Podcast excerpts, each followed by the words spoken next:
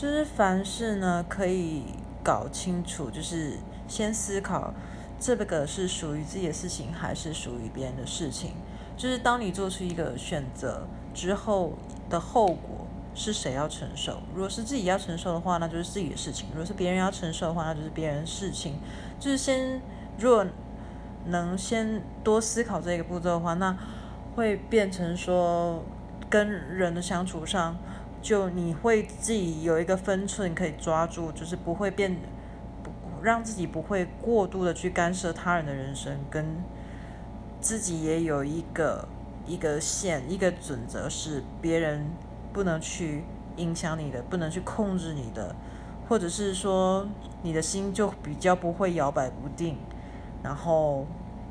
就想清楚这样的话，就会蛮轻松的。